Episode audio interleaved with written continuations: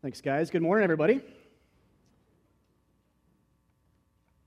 Welcome back to Hiawatha for most of you, and if it's your first Sunday, uh, glad you guys are with us. As I think uh, Aaron said earlier, hope you're having a great uh, weekend too. It's been beautiful outside, and thanks for joining us. Uh, if it's your first Sunday, thanks for spending party weekend too with us.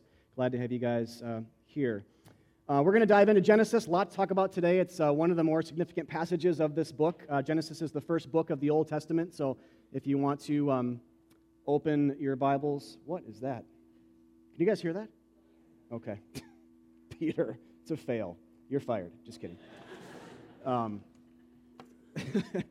Genesis is the, um, yes.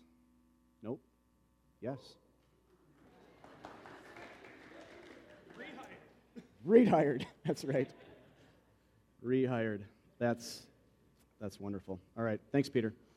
Um, all right, so we're in Genesis, like I'm saying. If you want to turn to your uh, Bibles or your devices or the Pew Bibles, easy book to find. It's the first book of the, the Old Testament of the whole Bible. If uh, you're new to it, I just turn to the, the very first part. We're in Genesis 11, verses 27 to chapter 12, verse 9 today, looking at this idea of God. Uh, and Peter was talking about this, but God calling a man named Abram, who's later renamed Abraham. I'll talk a little bit about that um, in just a second. But uh, to catch you guys up to speed, if you haven't been here for this or if you're new to the Bible, uh, basically what's been happening so far in Genesis is that God has uh, made the world and sin has entered the world through humankind's rebellion against God. And then things have kind of spiraled downward from there uh, since. And so things, whether on an individual level or kind of a big, uh, more global scale, things have just gotten really bad. People have continued to rebel. They've worshiped other gods. They've killed their brothers. Uh, they have just, as it says about Noah in chapter 6, the, the intents of their heart are only evil continually. That's basically the idea, a picture of humankind right there, is that, that only evil continually is pouring from the hearts of humankind. Uh, a worldwide flood ensues. Uh, God kind of starts over with Noah and his family, and we basically pick up uh, a little bit after that. So we looked at a couple things since, but um, chapter 12 uh, comes basically right, right after that. So We've seen things spiral downwards, but God has continued to work uh, mysteriously and, and, graciously, almost behind the scenes, to bring about a, complete annihilation of sin and death. And that's not happened yet, of course, but it's going to uh, through Jesus Christ. But in the meantime, we're seeing whispers of this. We're seeing people uh, be, uh, being raised up or being covered or being sealed or chosen or talked to in a way that hints at that future remedy that's going to come uh, later. And so, narratively speaking, then, we've been saying reversing the curse.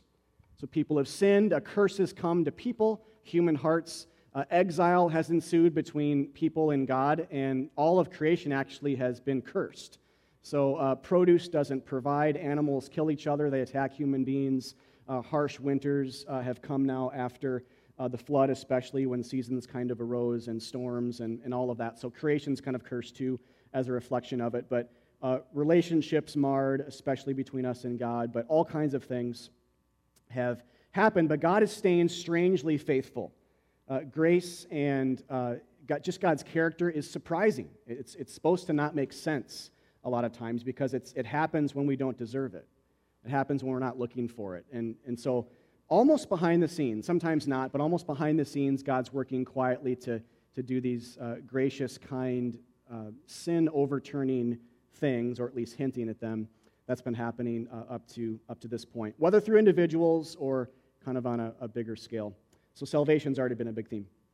Today's passage then serves as a major section break. So if you like to, if you like to take uh, notes or outlines or just think about books of the Bible on this level, just put a big break right after chapter 11, or especially right after right after 11:26. We're going to start in 11:27 today, but but pretty much right at 12:1 uh, is a major section break in the book of Genesis because up to this point, we've been working on more of a global, even cosmic scale. You know, God has made the world and the universe and everything in it. Sin has come into the world. Uh, there's been a worldwide flood. Uh, in chapter 10, there was a genealogy of the world uh, of that day. But now we're really honing in, and we will for the rest of the book, on a, a man and his family, Abram and, and, and his family. And so I think I said last week or the week before, Genesis then mostly is a book, it's a book about familial stories and bloodlines and genealogies. And Abram is kind of this initial guy, uh, not the first, I guess, but you know, a, a major figure here. in uh, the story that becomes this guy that God wants to kind of covenant with and work through to bring a remedy through, a blessing through into a, uh, a cursed world. And so we actually pick up in uh, verses 10 to 26 of chapter 11. Uh, I'm not going to read that today, just comment on it, mostly because, well, for time, but because it's a repetition from a couple of weeks ago. Uh, it's essentially a secondary genealogy uh, to the one we read in chapter 10, or, or part of it a couple of weeks ago that refocuses on Shem, who's one of Noah's sons. Uh, as the line, we, we talked this a couple weeks ago, but as the line of faith and blessing and salvation. So remember, up to this point, God has been working strangely with some people. Uh, positively, He's been saving some. There's been a line of faith kind of identified, or salvation or blessing. Uh, Shem continues in that line. And, and he was the one in chapter 9 who covered, literally, literally covered his dad Noah's nakedness when he was passed out drunk on the floor. That's what Shem does. And so it's actually on the heels of that that God says, I'm going to I'm going to covenant with you. I'm going to bless, or Noah, Noah does this, but God kind of through, through Noah blesses Shem and says, blessing will come through you to the world. I'm going to bless you. And so, and not, well, kind of Japheth, one of his other sons too, but not Ham. And there are reasons for that. But, um, but, uh, but Shem being this one who covers his father's nakedness. And, and, and as we talked about, like Christ, who would eventually come into the world, do the very same thing for us spiritually cover our shame, cover our nakedness. And, and so to link Christ with Shem genealogically, and Christ does come from Shem, Christ comes from the line of covering nakedness. To do that is not just to say this is about bloodlines, it's to say it's about theology. Shem covered nakedness, and so does Jesus at an even better level, an even better scale. So Shem and Jesus are kind of bookends to this greater bloodline or genealogical you know, record of blessing that God is, is doing and recording in the Bible. But in the meantime, we meet other people, uh, people like Abram and others who also fall in the genealogical record, but do more than that. They resemble the one who would come to kind of complete them or be a finish line to them Jesus.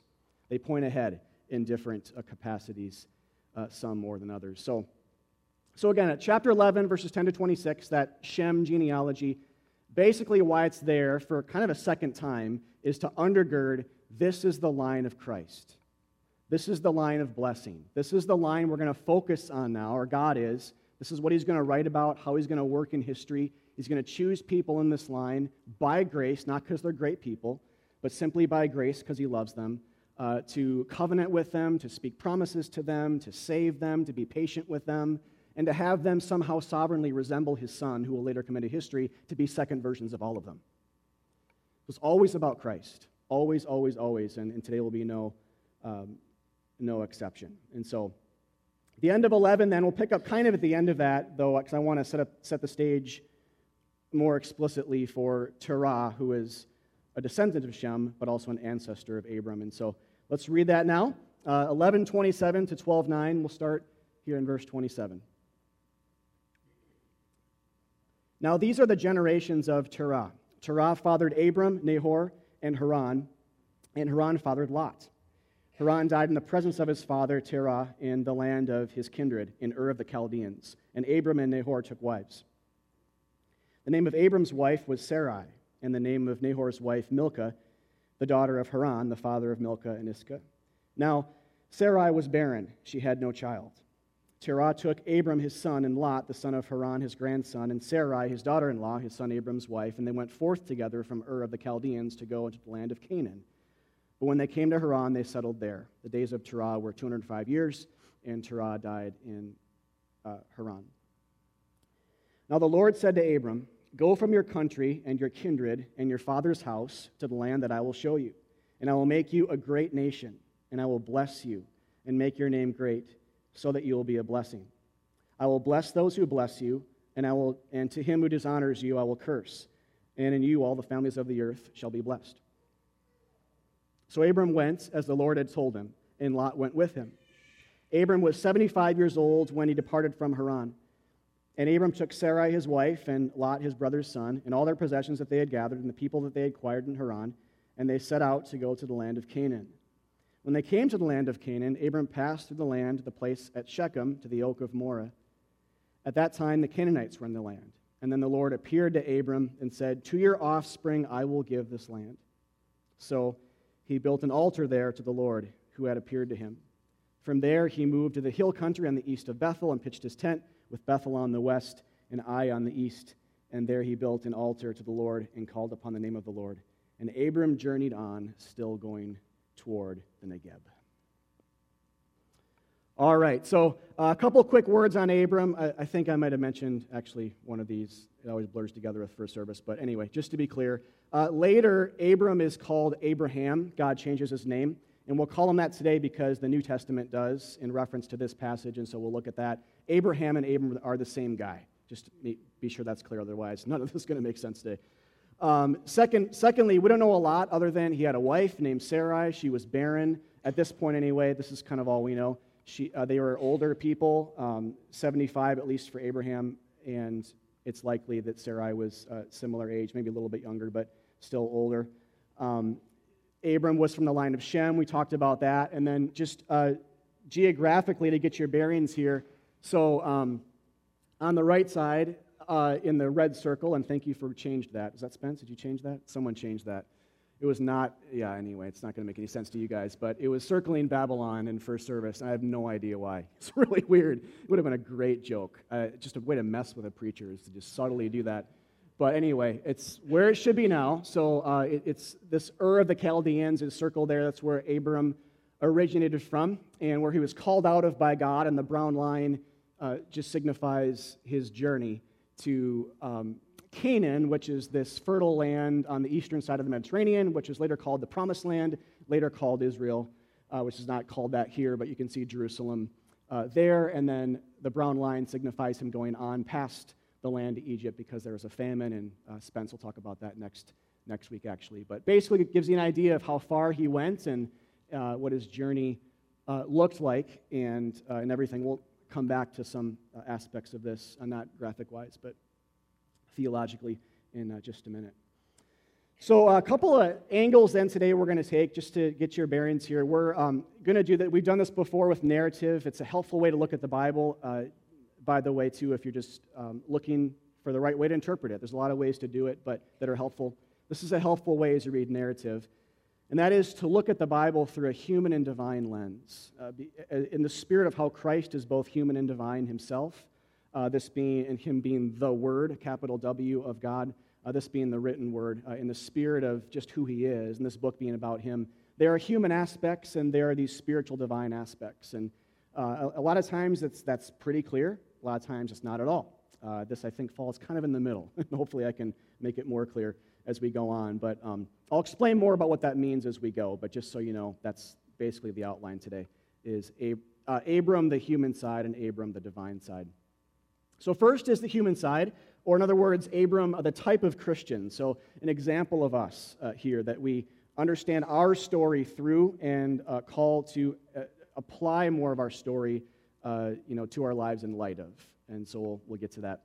So, what I mean by this is that, that the Bible treats this man, this is why it's so important to understand who this guy is. And, and we're going to read more about him in Genesis, but especially this passage and the context surrounding his call the New Testament does so much with it.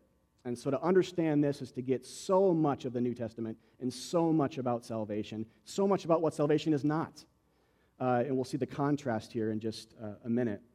But the Bible treats this man and this passage and surrounding context as a paradigm for salvation. Our story's in it too. What God starts here, he continues throughout the Bible, pattern wise. And here he uses the language in, in um, 11 and 12 here of seed and offspring in all the families of the earth to hint at the idea that others in his line will resemble him and somehow be a part of his story. So, Abraham's story, uh, the promises God's bringing, all the nations of the earth somehow will be blessed through him. It just implies, even that language alone, offspring, seed, the language alone implies that more people will somehow participate with what he's participating in. They'll be covered or blessed, or they'll share somehow in his experiences. And faith, this is a really important thing too. So, you know, if you're a note taker, this is an important thing. Faith is the big issue the New Testament links with him here. New Testament faith and Old Testament faith, Christian faith, is the big issue the New Testament links with Abram and what he's doing. here in, in chapter 12. Uh, one explicit place you see this in the New Testament is Hebrews 11 8. It says, By faith, Abraham obeyed when he was called out to go to a place that he was to receive as an inheritance. Looking to this very passage today. And he went out, not knowing where he was going. And so let's walk through this then and look at this principle of faith, but just kind of widen out too and see how our stories are uh, resembled in, or how this one resembles ours, uh, our stories as, as Christians. So, first, God speaks, right? Kind of out of nowhere.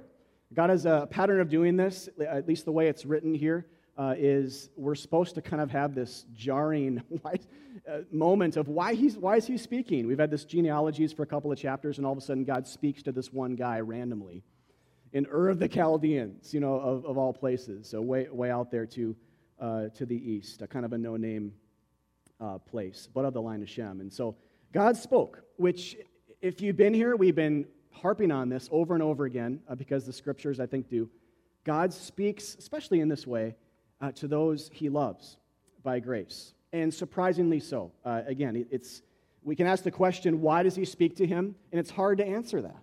There's, there's not a lot of rationale behind why he uh, is, is speaking. Uh, Joshua 24, 2 and 3 says, this is a little bit later in the Old Testament, but speaking about this event, uh, God speaking to Israel, it says, The Lord said, Your fathers lived beyond the Euphrates, uh, Terah, the father of Abraham and of Nahor, and they served other gods. That's key.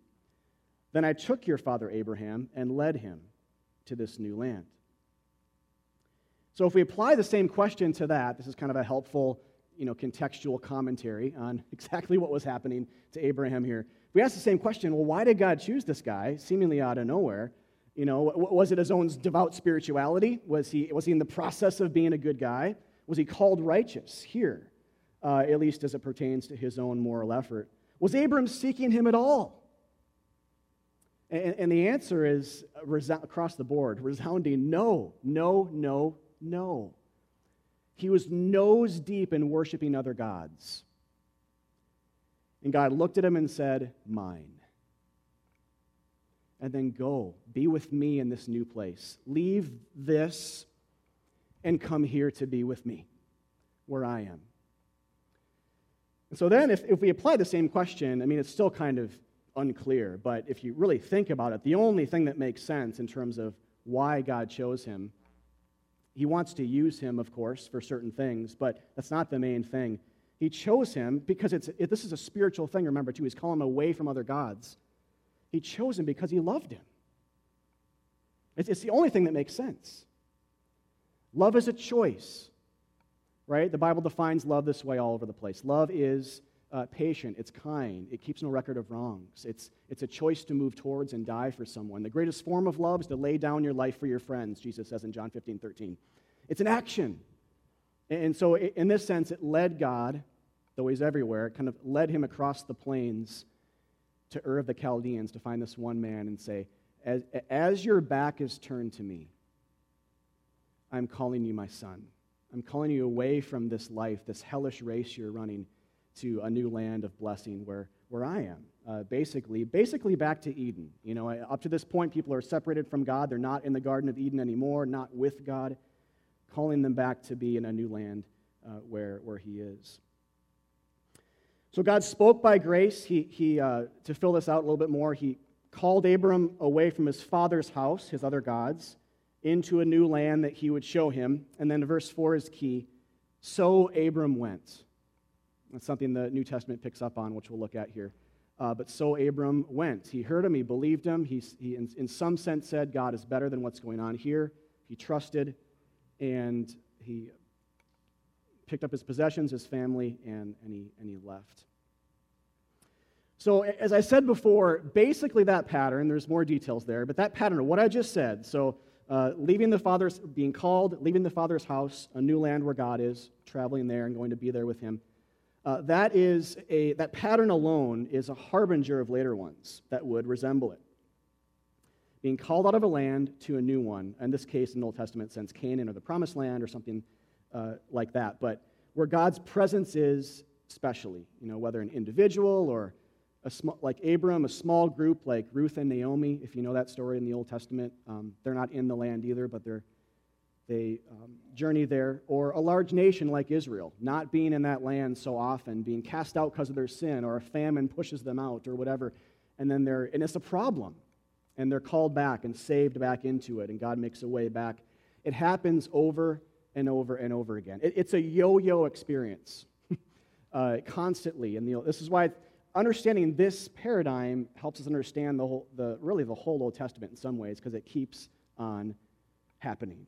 People are kicked out, they're not where God is. God graciously brings them back to this land, which is symbolic of, of, his, of his presence. So it's here, it's paradigmatic of the Old Testament, but as, we, as we've kind of been saying already, it's ultimately true for us, New Testament Christians as well. This is how the Bible handles this spiritually uh, in, in, on the New Testament side in that when we're saved, we too are called by grace out of our Father's house as well, which can be understood broadly as our old life, or more specifically as Satan's house, whose children we are, until Christ adopts us out of it or him. And we proceed by faith to a new land, or in the New Testament, Christ is called an inheritance, which is land language. He's the ultimate place of God's blessing. He's where we go to find relief from the curse and deliverance from our sin and from death. And so, really, it's the same thing for us. Not physically, but spiritually, this is what happens for everyone who believes. All of us in the room who have believed the gospel have basically had this exact same thing happen uh, to us in terms of what's happening here to, to Abram. Galatians 3 7 to 11, uh, this is a helpful New Testament uh, commentary on all this and how it connects the stories. So let me read this and I'll make a few comments. Galatians 3. Know then that it is those by faith who are the sons of Abraham. And the scripture, foreseeing that God would justify or make righteous or save the Gentiles, the non Jews, by faith, preached the gospel beforehand to Abraham, saying, In you shall all the nations be blessed. So then, those who are of faith are blessed along with Abraham, the man of faith. For all who rely on works of the law are under a curse. For it is written, Cursed be everyone who does not abide by all things written in the book of the law and do them.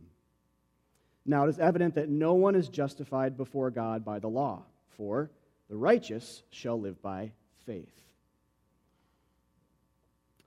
All right, so a lot here, but a few things for today. Uh, first, going back to the beginning, remember, he's linking the stories here, right? Explicitly. He's saying Abraham was the man of faith, and to be his offspring or child, it's part of the promise, remember, uh, Abraham's experiences are going to bring forth blessing to his offspring.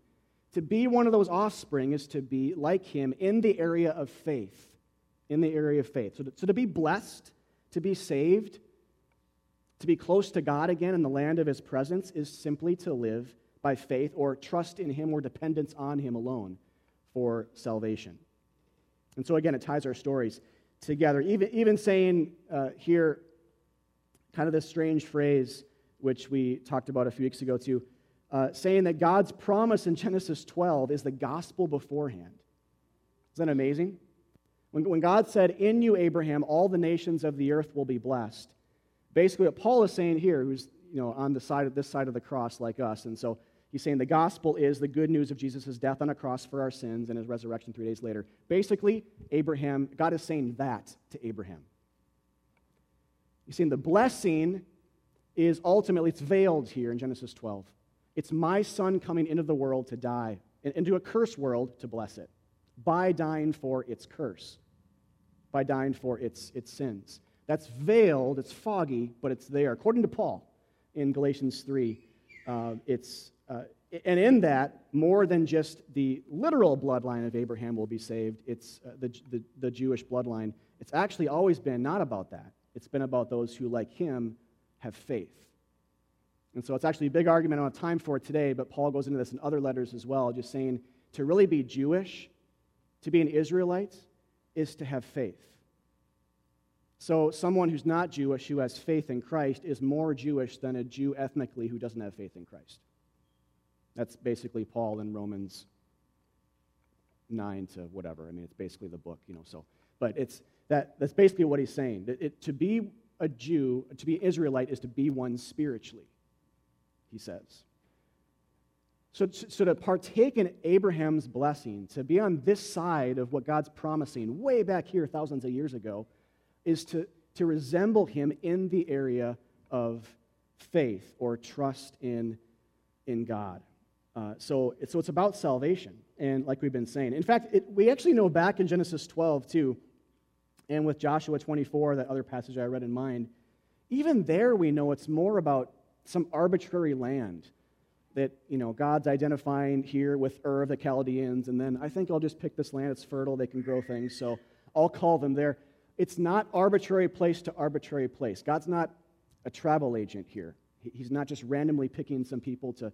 I think I'll be into travel today, you know, and that's good. Travel is a good thing, but it's now that's not a that's not the ultimate point the physical manifestation of what's happening here.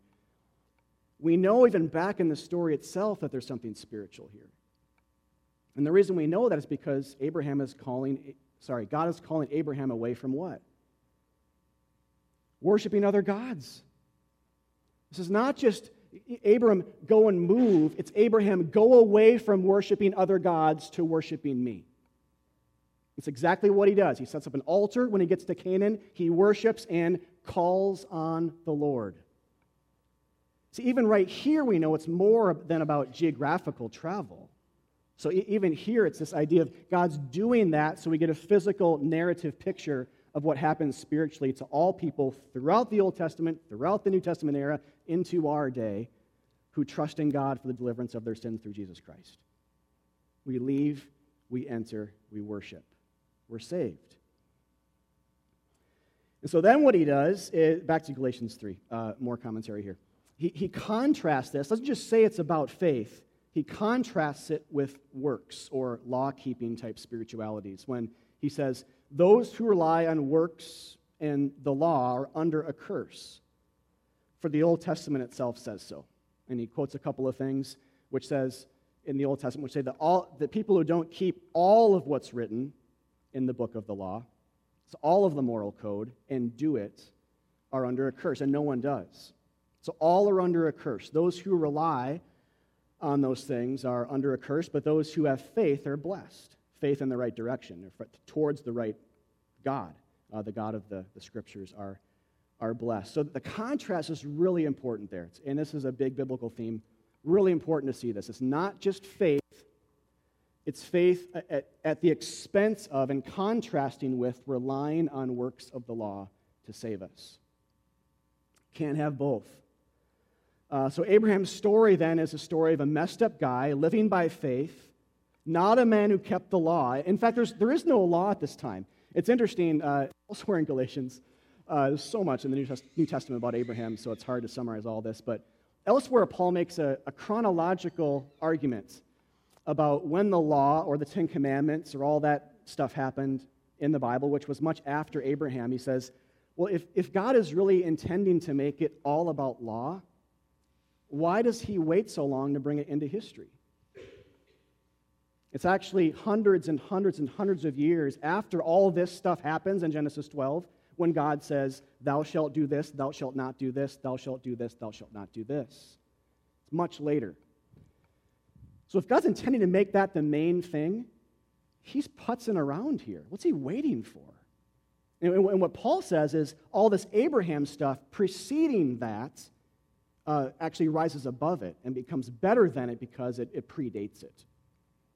So it's kind of a picture of grace or the New Testament before that Old Testament proper associated with the Ten Commandments and other things comes into history much, much later. And so his argument is always, it's always been by faith, it's always been by grace. People always have been saved by the call of God, by the saving works of God in the world. It's never been by law. And so there's a, there's a reason why he added it, which no time for today. Uh, but it came, the fact that it came later is uh, evidence that it is a lesser, lesser thing.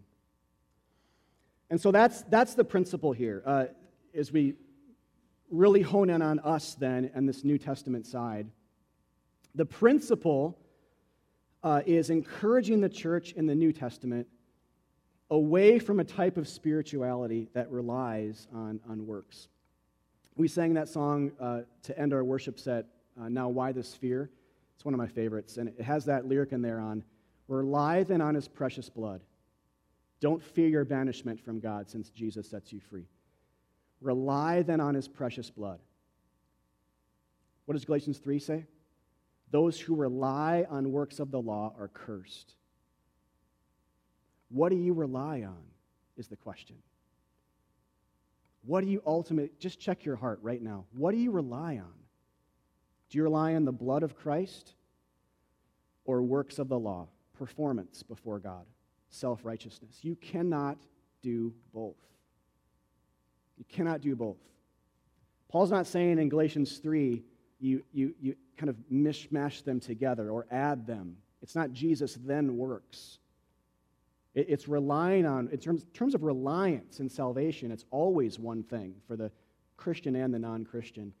What are we going all in on completely and saying, I'm, I'm, go, I'm betting everything on this one number, on this one hand? Which is it? It's always one of two things it's Jesus or something else, but it's, it's never, and as, as works play into this, it's never both. It's, it's always uh, reliance in one direction uh, throughout, throughout our life. And so, in New Testament terms, then, it's, it's going back to Genesis 12, it is beautifully paradigmatic of our story.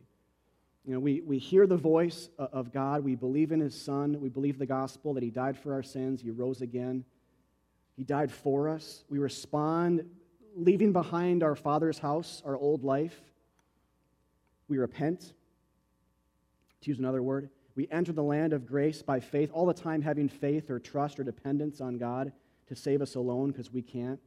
And then we worship him uh, instead of our former gods. It, it's, it's, this is the Bible says in the New Testament this is exactly what happens later to Christians. It's always by faith. It's just more clear in the New Testament, but it's the same, it's the same story. And, and actually, too, this is kind of a cool thing. Uh, it's easy to read over, but it's a particular kind of faith even back here in uh, Genesis 11 and 12. You know, when, when uh, Abram was promised blessing to his offspring, uh, remember, that's, that's to a couple that's 75 plus. It's pretty old. And the Bible is clear here, too, that Sarai was barren. She had no child. And, and this is an important thing. That's going to come up later, too, but she's the first of many barren women that God chooses to work through because God's always bent on showing all of us, but the people involved especially, maybe, or just all of us, that God saves, we don't. God brings life where there's no life. And so, whether they're, they're past the age of childbearing, as mentioned in Genesis 12, or just with, with Sarai here being barren and also no child, I mean, for God to say, your children and your children's children, your bloodline is going to be the way by which I bring my Messiah into the world, bring blessing amidst a cursed world, it's kind of like, well, God, you have nothing to work with. God, you have absolutely nothing to work with here. And so the fact that they believed God and they left and they just went all in on that promise, what does that say about their particular belief, their particular faith? I mean, they're actually having faith in an infant, infantile kind of way that God ha- has to bring life from non life. He has to bring life from death. He has to, bring, he has to basically raise the dead. This is actually how Hebrews 11 connects this. It says uh, that, that there's actually a resurrection type hope here in, in Abraham and Sarai's uh, hearts and minds, that they're trusting that God can bring, can do the impossible. Not just that he'll provide kind of along the way, and I don't know where I'm going to get my lunch. I hope that he provides me some lunch along the Euphrates. It's not just that, it's a particular belief that God will raise the dead. And starting right here, Abraham's thinking, in my wife's womb, that's never produced a child, miraculously. And so that then helps us, and that's what the kingdom's about. It's, it's, it's about that, all this kind of stuff. It's about leaving a land, entering a new one. It's about faith. It's about worship. It's about believing in the resurrection, uh, not on moral performance, to contrast that in Galatians 3. But it's about all those types of thematic things that find their finish line in Jesus. Which then uh, helps us segue into this uh, latter section, because we're still not quite done, we have to ask that question, even though we've kind of been saying it, and a lot of you know. Some of you don't yet. But we, have to, we still have to ask the question how can all this be? Like, how, how can God look at a, a, uh, a blasphemer, a, another God worshiper, a sinner, a rebel, with his back towards, turn, turned towards him, and say, Mine, and save him, and call him by grace? If God is perfectly just and always rightly so, has to punish sin, how can mercy come in and kind of trump that? How do those two things go together? Or, you know, what exactly from our side, what exactly are we putting our trust in? Because if this is our story, this is kind of a foggy version. If we're entering a new land, what does that even mean? Well, what's the land? Who's the land? And what are we being called to now uh, spiritually? Because it is spiritual. You know, I, I've never, never known a Christian who reads this passage and says, well, I think God wants the Minneapolis church to move to Portland kind of be the church there because that's the promised land. Like, I've never, I think we just naturally move past that. We know there's some spiritual component here that's intended, not a literal, uh, literal thing. So, uh, to do that, we've got to look at the other side of this, which is uh, not just Abram as a type of Christian, but the divine side, Abram as a type of Christ himself, and see his story uh, in it as well, to fully see what the solution and the remedy and the grace, and how God actually can work graciously towards sinners, how that all can, can occur. So, what I mean by this is that Christ really is the true uh, fulfillment's one word, but he, he's the ultimate offspring of Abraham. Uh, Galatians 3:16 says, "Now the promises were made to Abraham. Remember, this is a New Testament book. Remember, looking back at this story, the promises were made to Abraham and to his offspring. But look what he says here. It does not say, and to his offsprings, plural, referring to many, but referring singular to one, and to your offspring. Then he says who that offspring is. That offspring, singular, is Christ.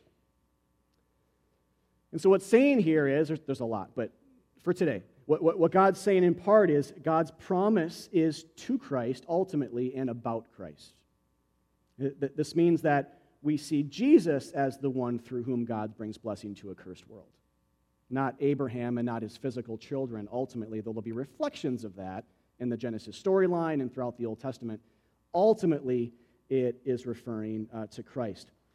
All the families of the earth being blessed, and, and that might be a commonsensical thing. I think for some people it is. It's okay if it's not for you, but um, you know, to, to, to hear someone say all the Think of what Abraham was thinking, you know, when he heard this, but all the families of earth will be blessed through you.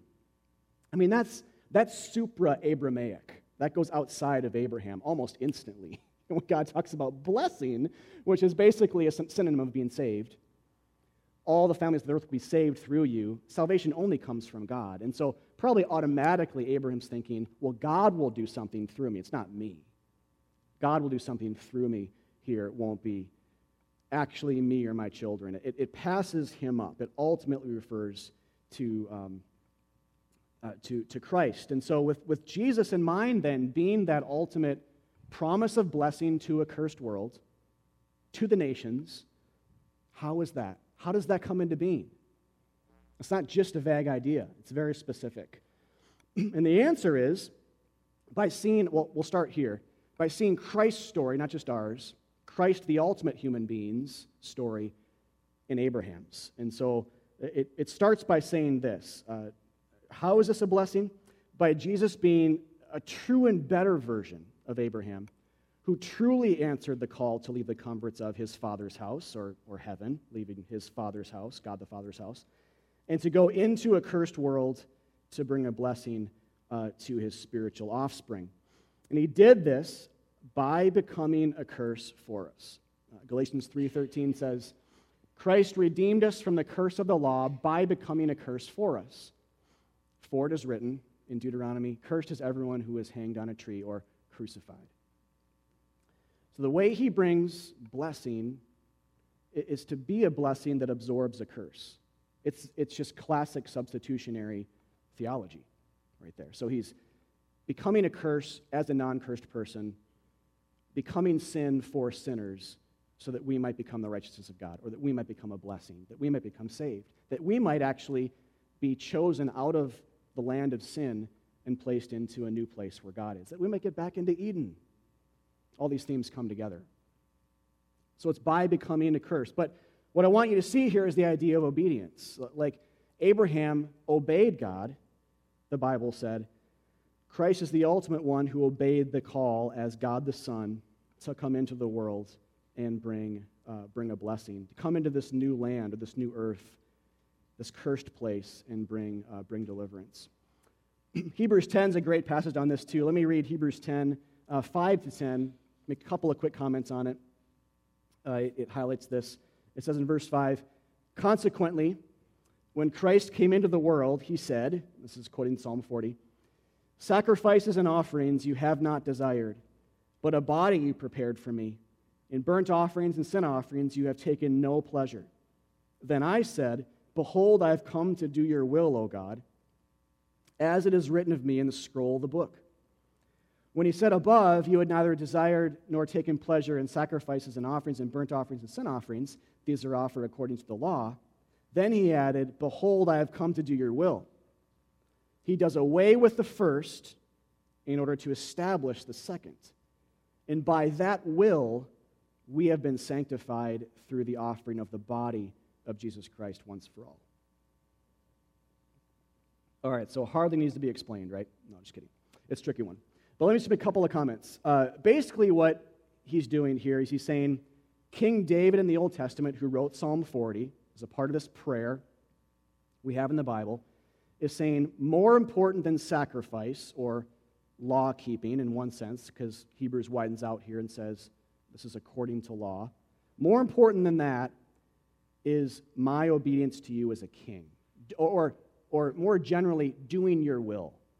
Those are kind of set, those aren't, the one is going to end up pointing to the other, but they are different things. So, you know, offering animal sacrifices and, uh, and sin offerings and lawlessness is set next to a, a David like king saying, Behold, I've come to do your will. And they represent two testaments. This is the Old Testament, animal sacrifice and law keeping and commandment keeping and so forth. And the New Testament is represented in uh, a Davidic like king who has come to do the will of the Father, who's been obedient to the call. And that's what Hebrews is. He's interpreting Psalm 40 for us. It's unclear in Psalm 40, but here he's saying, actually, Jesus really said these words. You think David said them? Uh, actually, the first part of Hebrews 10 says, When Christ came into the world, he said Psalm 40 eh, through his ministry through his gospel, uh, through, his, through his works. He's spiritualizing it. He's showing how the theme reaches its goal in Jesus, the ultimate David. Uh, in that, he's saying Christ surpassed the law himself to serve as a means by which we enter into covenant with God. So, again, the, the question then is this is it kind of, it's kind of Galatians 3 esque. We sort of looked at this, but it's interesting how this comes up a lot these contrasts between law and Jesus. Uh, it, it's, is that Jesus came into the world to be obedient to God, his call from heaven, like Abraham, obedient to the call to come travel a great distance to save a people for himself and bring a blessing. But, but here's, here's the key for Christians and non Christians alike. This is kind of the sacramental, oh, this is, you know, this is a relief. This is the preaching moments, you know, this, this, the theology behind kind of the facts here. The big takeaway is that, or the question, what is in between you and God now? That's what this is saying, right? What, what, what's, what's the mediator? What stands in between you? Is it you? Is it you trying harder and doing something? Is it animal sacrifice? Is it law keeping? Is it commandments? Is it ordinances? It's Old Testament. What stands between you and God now alone is someone saying, Behold, God, I have come to do your will. And that's Jesus. It's Jesus being obedient. It's Jesus saying, I will be the ultimate Abraham. It's Jesus saying, I will travel the distance. It's Jesus saying, I will become a curse so that the blessing can come. It's his profession as an ultimate uh, priest of God who comes in between us, the holy God, and sinners. It's his work, ultimately. See, it's the ultimate, whew, ultimate relief. It's not about us. You know, like God identified Abraham, he identified or is identifying you all today through his son and saying, see, this is how he can do it. This is how he can show justice and mercy. He can move towards sinners because he himself is going to take on that sin. He's going to deal with it. He's going to die for it. He's going to die among criminals. He's going to be tortured. He's going to bleed out and slowly suffocate to death. And, and he's going to be whipped. He's going to be put to shame. He's going to be mocked. He's going to be derided. All for us. He's going to die ultimately. He, he died. He took it on. He substituted himself. And, and so that's what Hebrews is getting at. It's trying to encourage a very weak and weary and bored church. And saying, guys, don't forget this. This is the most amazing thing you will ever hear in your life, regardless of what you feel about it. Factually speaking, if God did this for you, if every day when you wrestle with sin, if every day when you wake up and you, you have no motivation to get out of bed, every day when your marriage is on the rocks, every day when you question God's goodness, every day when you're just at wits' end, every day when you're really comfortable and when you're in a really good place, Spirit, doesn't matter.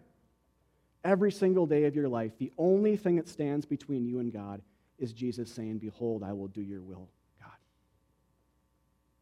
That's it.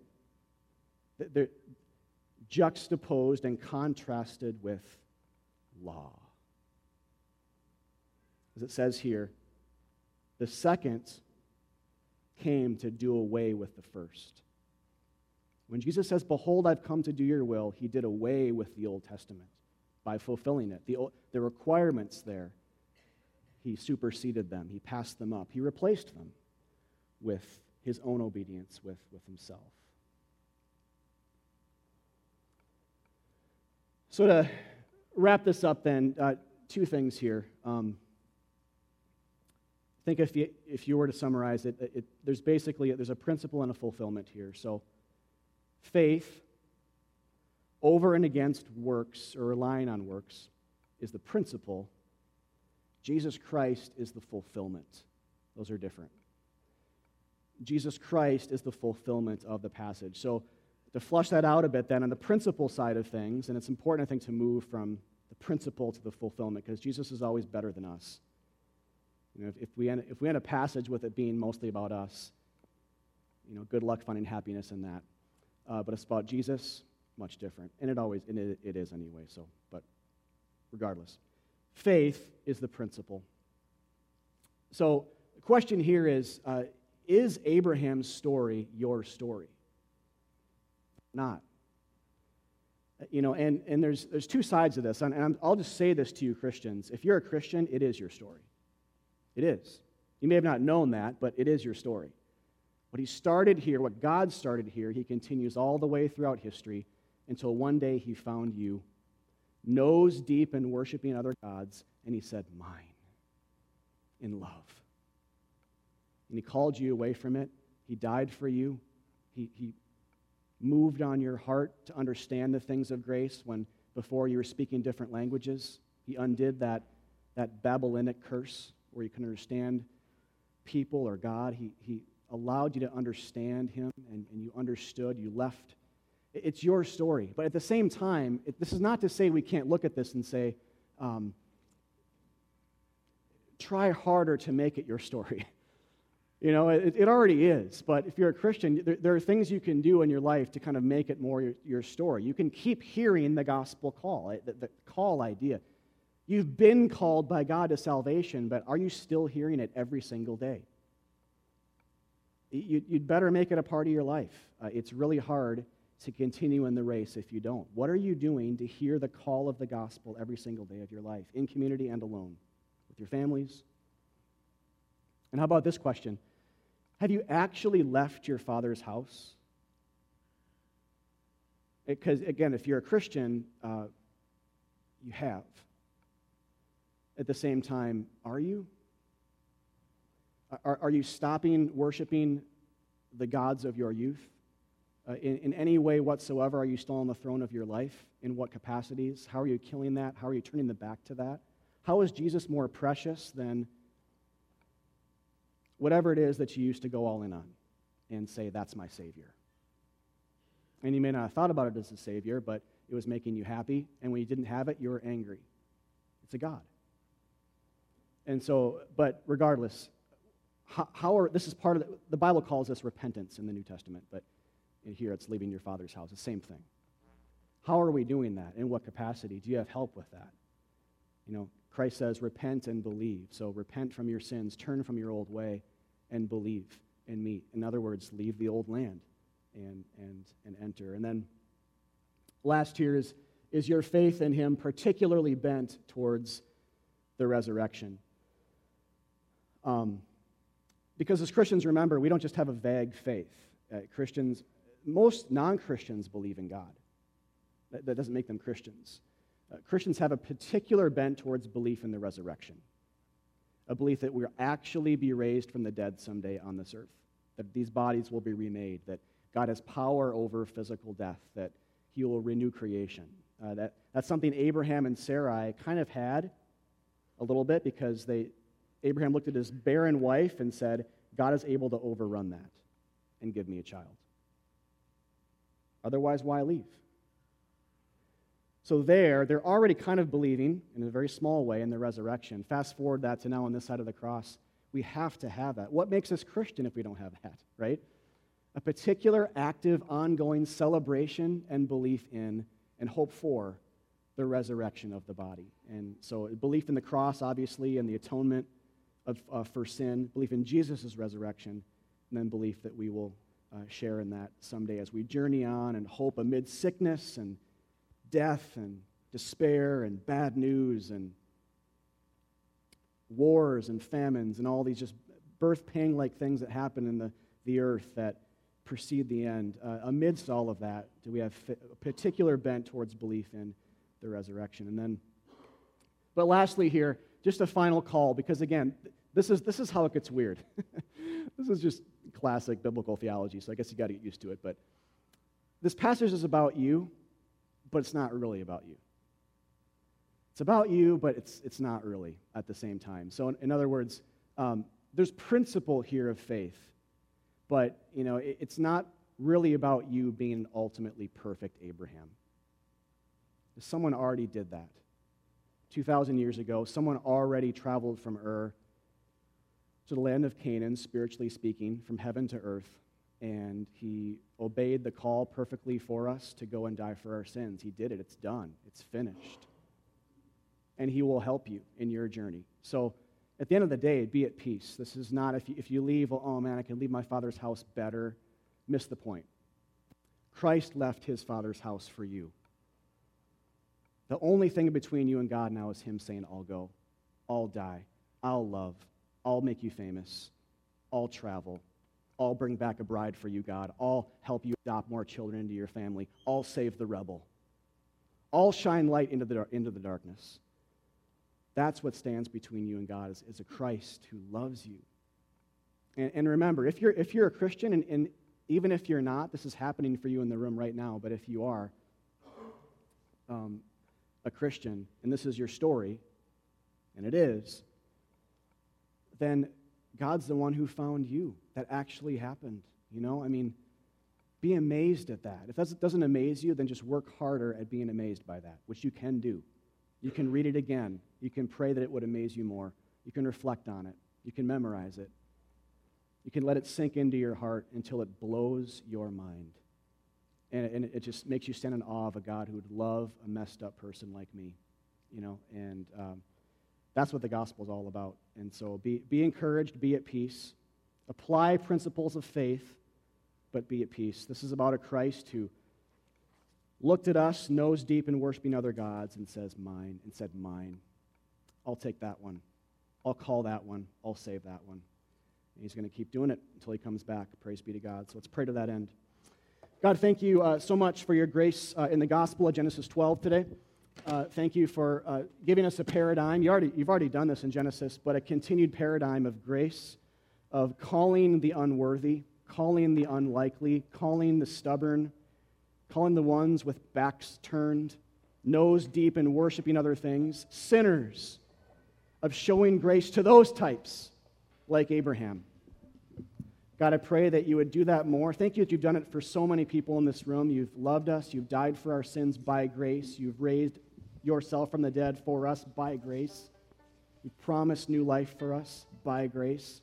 You've called us into that, the, the new land of those ideas by grace alone.